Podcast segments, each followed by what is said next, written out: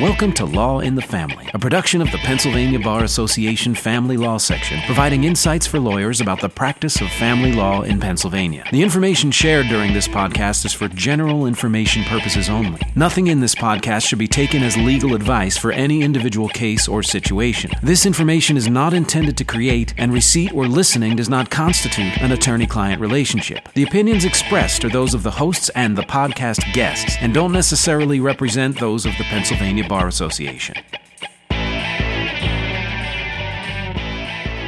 Hello and welcome to Law and the Family, brought to you by the Family Law section of the Pennsylvania Bar Association. I'm Aaron Weems, and with me is my co-host Anthony Hoover. Today we welcome Elizabeth Weissman, an attorney with Obermayer, Rebmann, Maxwell, and Hippel.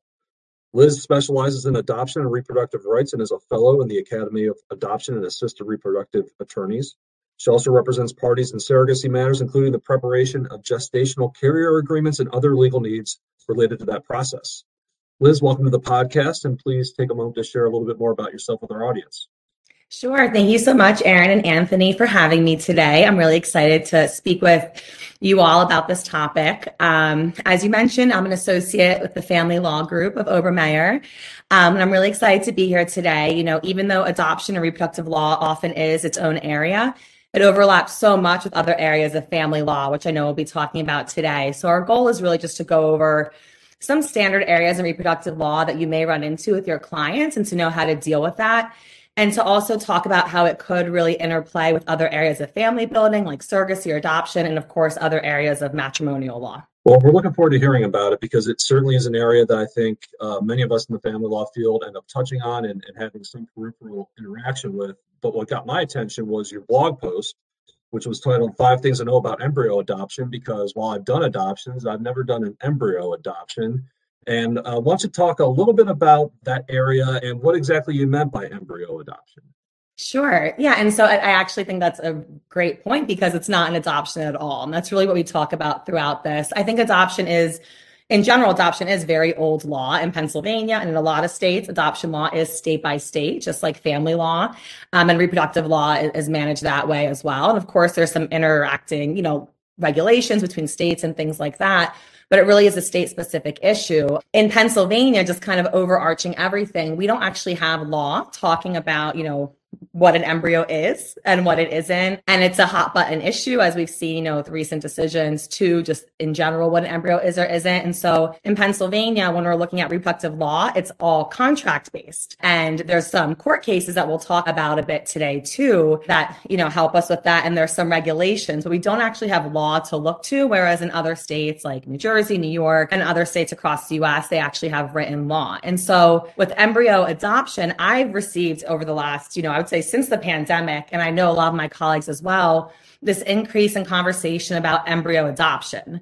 Um, and what that actually is, is somebody donating their embryos to another family or intended parent. You know, it could be a single person, could be a gay couple, could be, you know, a heterosexual couple, and donating the embryos to them to use for their own family building journey. And we've seen a lot of this for a few reasons. Um, there's been a lot of fertility fraud cases coming up and malpractice with you know, clinics putting the wrong embryos in the wrong people, cryobanks having issues with their technology. And so things thawing at the wrong time.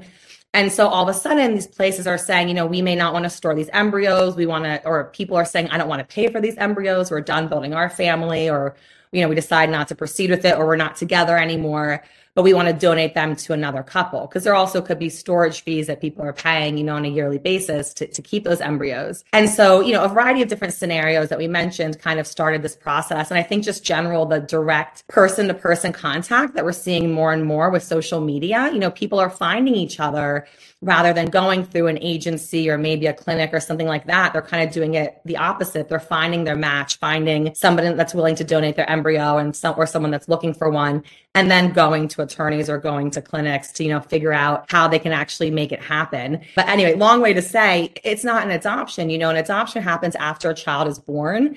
In Pennsylvania, consents can only be signed 72 hours after birth. And then there's, you have to go through with the termination of parental rights and the finalization of the adoptive parent rights. And it's written law that you're following. With an embryo donation, what you're doing is really making this agreement between the parties. And then you're drafting an agreement, a donor agreement that says, you know, the intentions, expectations, the next steps, who will transport it, who will pay for it, what clinics it's, it's going to.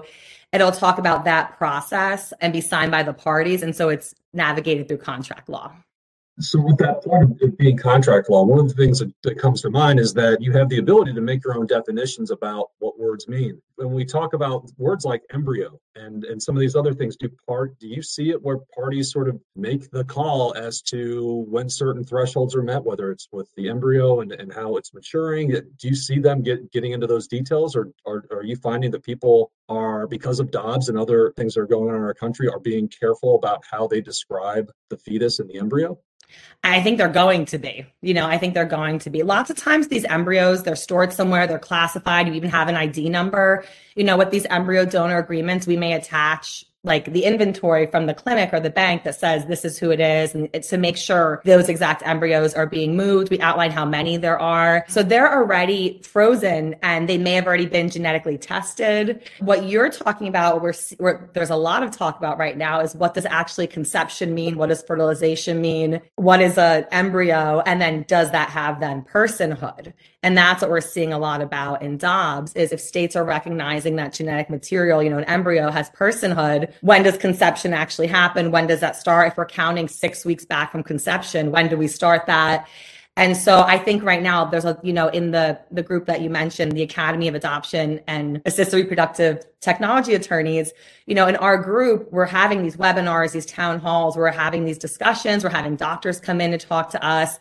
And we're talking to our colleagues that are in those states that are having these issues. And I think even just beyond the embryo part, it's affecting so many other aspects. You know, if you're working with a surrogate in Texas and you agree to selective reduction if let's say it's not safe for her to carry twins and you have to, you know, terminate one of them and she can't do that in her state and then you agreed to that in the agreement is that contract valid because you all just agreed to potentially commit a crime?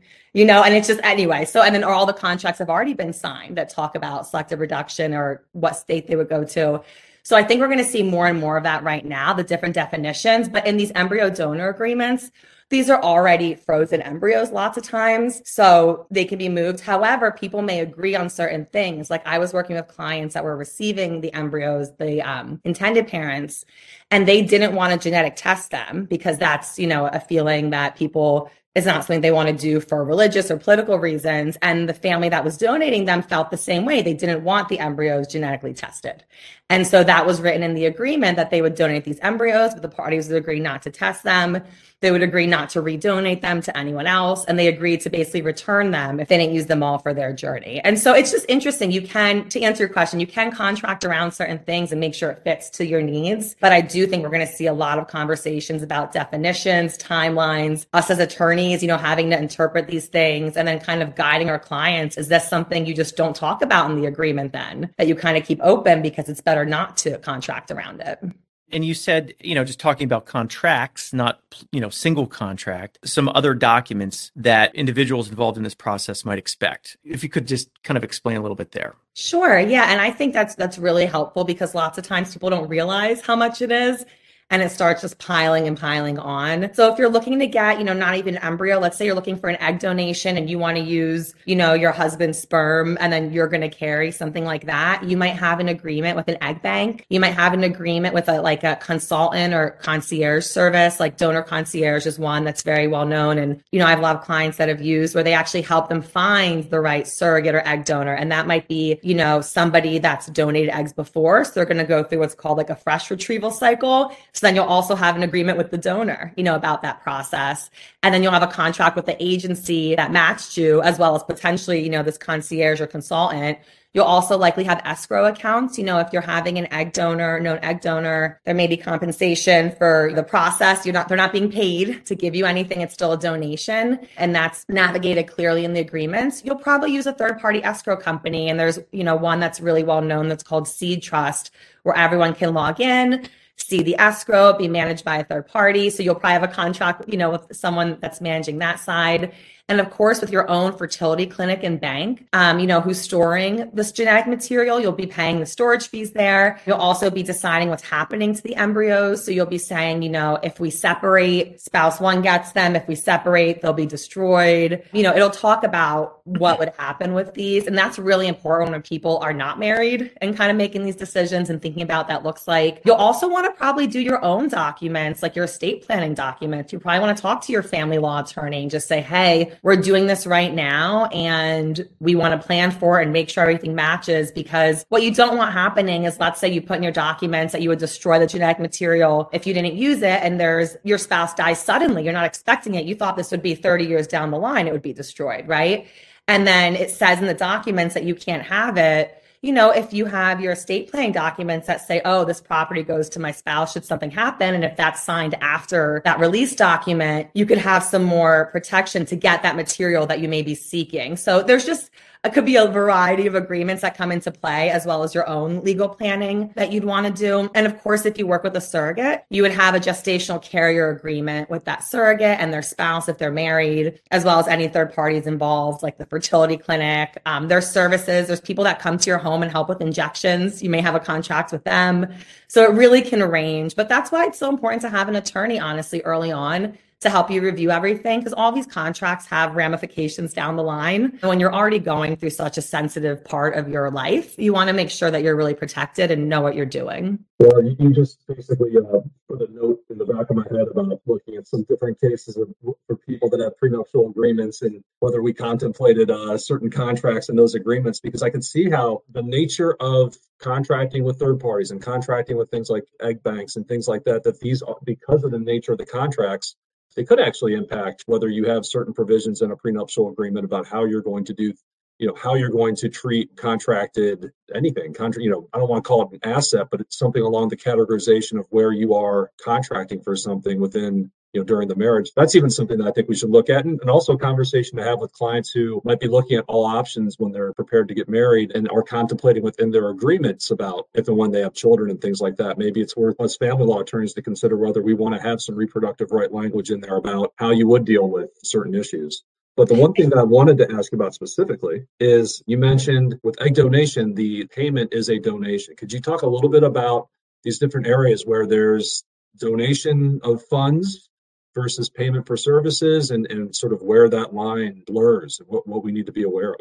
Yeah, it's it's definitely very challenging. You definitely want to have good language in your contracts that talks about it, but it's really compensation for, you know, like any pain and suffering in the process, lost wages. Um, it's not an easy process to go through an egg retrieval cycle. It's very different than a sperm donation, extremely different and involves injections, timelines, doctor's appointments. And so, you know, the medication also can be very costly. Childcare care, you know, if the woman has other children and, and isn't able to take care of the home or the children. And so it's interesting though, because I, I know we talked about this in preparing for this session. It's state specific. You know, you want to make sure that you understand your state's laws and the laws of where the other person is, because you can have an agency in California matching, you know, a donor from Colorado for with intended parents in Pennsylvania.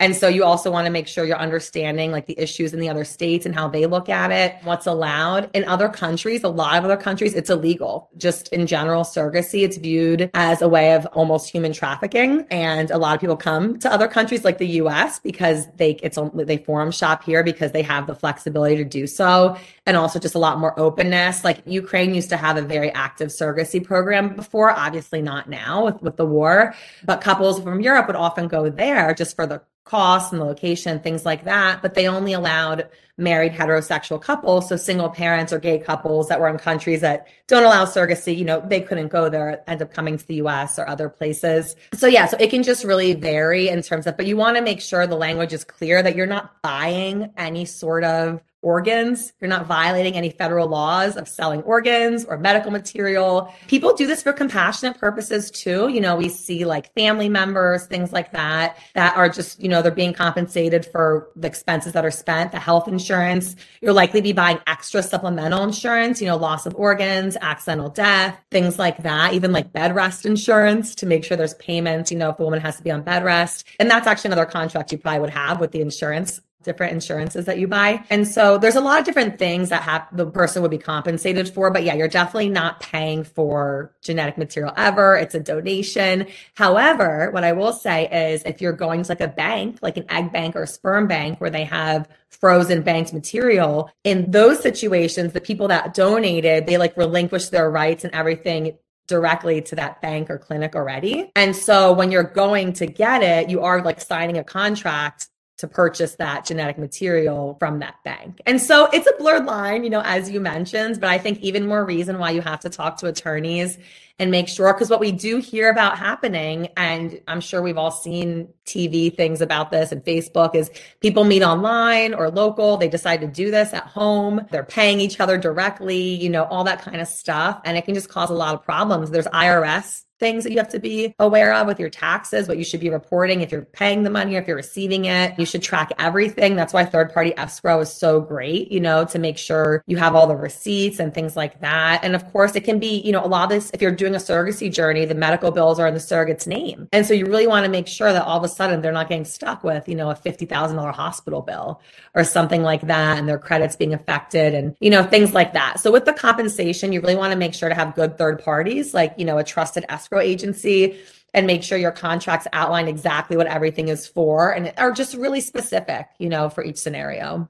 All right. So um, a, a, lot here. Um, all right. So, Liz, a lot of detail, a lot of good stuff here. But thinking about the long term, all right. I mean, I, I think you've talked about the contracts, you've touched upon a lot of different aspects in the process thinking about, and I think you even referenced it in your article about the long term, things that people need to consider while going into this. You know, I think I heard you say earlier here that, you know, it is an emotional process. People are thinking about building a family. They're thinking about the, yeah, the long term, you know, family implications and things like that, which are spectacular. But then thinking about the long term legal side of things and things that could happen. If you wouldn't mind just touching on that a little bit.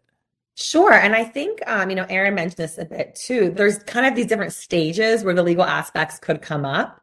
And so I, I, do think, you know, just from the beginning, it'd be great for every family law attorney in their intake to ask, you know, do you guys have stored genetic material? Have you donated before? Were you a sperm donor in college? Because that can have implications that, you know, come up later that I'll talk about in a moment. But I think when you're talking to new clients, just making that kind of, you know, when you're asking how many cars do you have and how much is your house worth and those questions, do you have storage genetic material or have you donated before or do you plan to do this in the future? And i think people will be surprised how many people already do have some sort of a plan or you know maybe someone had cancer so they froze their eggs so they already have embryos you know things like that. So i think just even when you first talk to your lawyer it can help for any legal implications to make sure they know the big picture what's available. It can come up in a variety of ways you know right when you're getting the material you're going to be signing like for an embryo donor agreement the people that are donating the embryos are saying that first of all, that they are their embryos, you know, that they have the right to them and that they're releasing any rights or parentage or inheritance rights or anything that could be there. We're not saying it's a person, but if it was,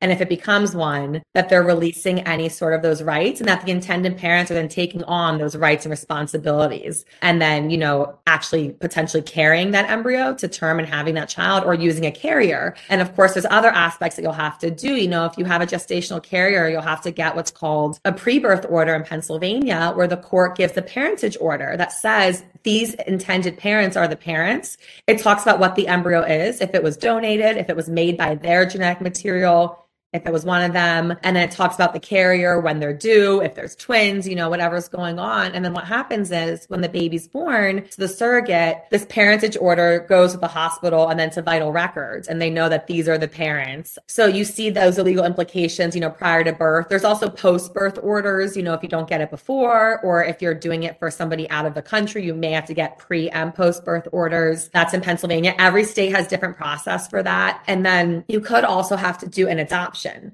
And with an adoption, and, and I know this is, you know, more traditional as we talked about, you'd end up getting a final decree of adoption, which confirms parentage, of course, as well. And we see this in a variety of ways, you know, especially right now post Dobbs for like same sex couples. If, you know, two women are married and the one wife carries, has the child, in PA, the second wife can be on the birth certificate right away. Let's say they used a sperm donor from a bank or they had a friend that was a donor and they had a donor agreement with them. It would be smart, especially with Dobbs, to actually terminate the donor's rights and finalize the spouse's rights, even though they're the legal parent, you know, under presumption of parentage, even though they're on the birth certificate, which isn't proof of parentage, but, you know, it's a good idea of it. But it's just really, um, we're seeing these second parent adoptions as well and recommending it, you know, especially people aren't married, of course, too, but just in light of Dobbs of what could potentially happen for future Supreme Court cases. And you're really protecting the child to make sure they're having both their parents have their legal rights to them. All right, Liz, I'll tell you. So you've talked here for a bit and provided a lot of really good information. Anything else that you know you could kind of leave our listeners with to think about or guidance on what they should be thinking about, you know, at any step along the process? Yeah, I think just keeping it in mind, like I said, you know, when you have clients that come for intake, asking this is possibility when you're doing your prenup agreements. If you know your clients might be going through this, reaching out to them to do embryo disposition agreements, talking about who gets the embryos that they separate or, you know, divorce, making sure they have estate planning documents that match. You really just want to make the reproductive law aspect part of the rest of family law. And I think it is getting there. Um, but you just don't want a situation where your clients are in a position like kind of the hypo I gave where they can't access this genetic material and everyone knew that it was the intentions of the parties to do so and someone isn't alive anymore and you know things like that. So i think thinking and then even at property settlement you know asking your clients that come to you we should put this in the agreement to make sure it's clear who gets this or if it's destroyed and just agree to it as part of our estate to make sure it's clear. And then another thing that we really didn't talk about is just the idea of anonymity and it just doesn't exist anymore. You know before people could donate anonymously to an egg bank sperm bank closed adoption things like that. You know, states have open access laws for people, especially for the kids. Things are usually sealed, but then when they're a certain age, they can access them.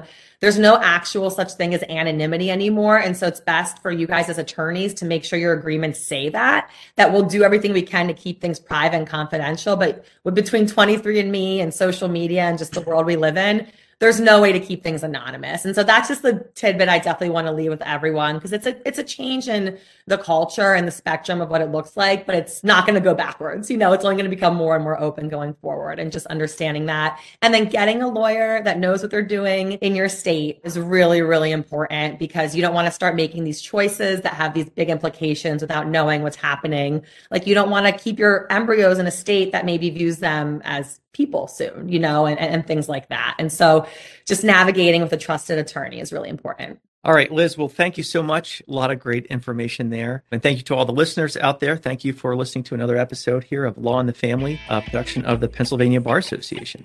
Thank you. Thank you so much. Law and the Family is a production of the Pennsylvania Bar Association Family Law Section. To learn more or to join the section, visit the Pennsylvania Bar Association website at pabar.org. And be sure to follow us on Facebook, LinkedIn, and Twitter. And to catch up on every episode, join us at anchor.fm slash law in the family. A reminder that nothing in this podcast should be taken as legal advice for any individual case or situation. This information is not intended to create an attorney client relationship. The opinions expressed are those of the hosts and the guests and don't necessarily represent those of the Pennsylvania Bar Association. Thanks for listening and tune in for future podcasts.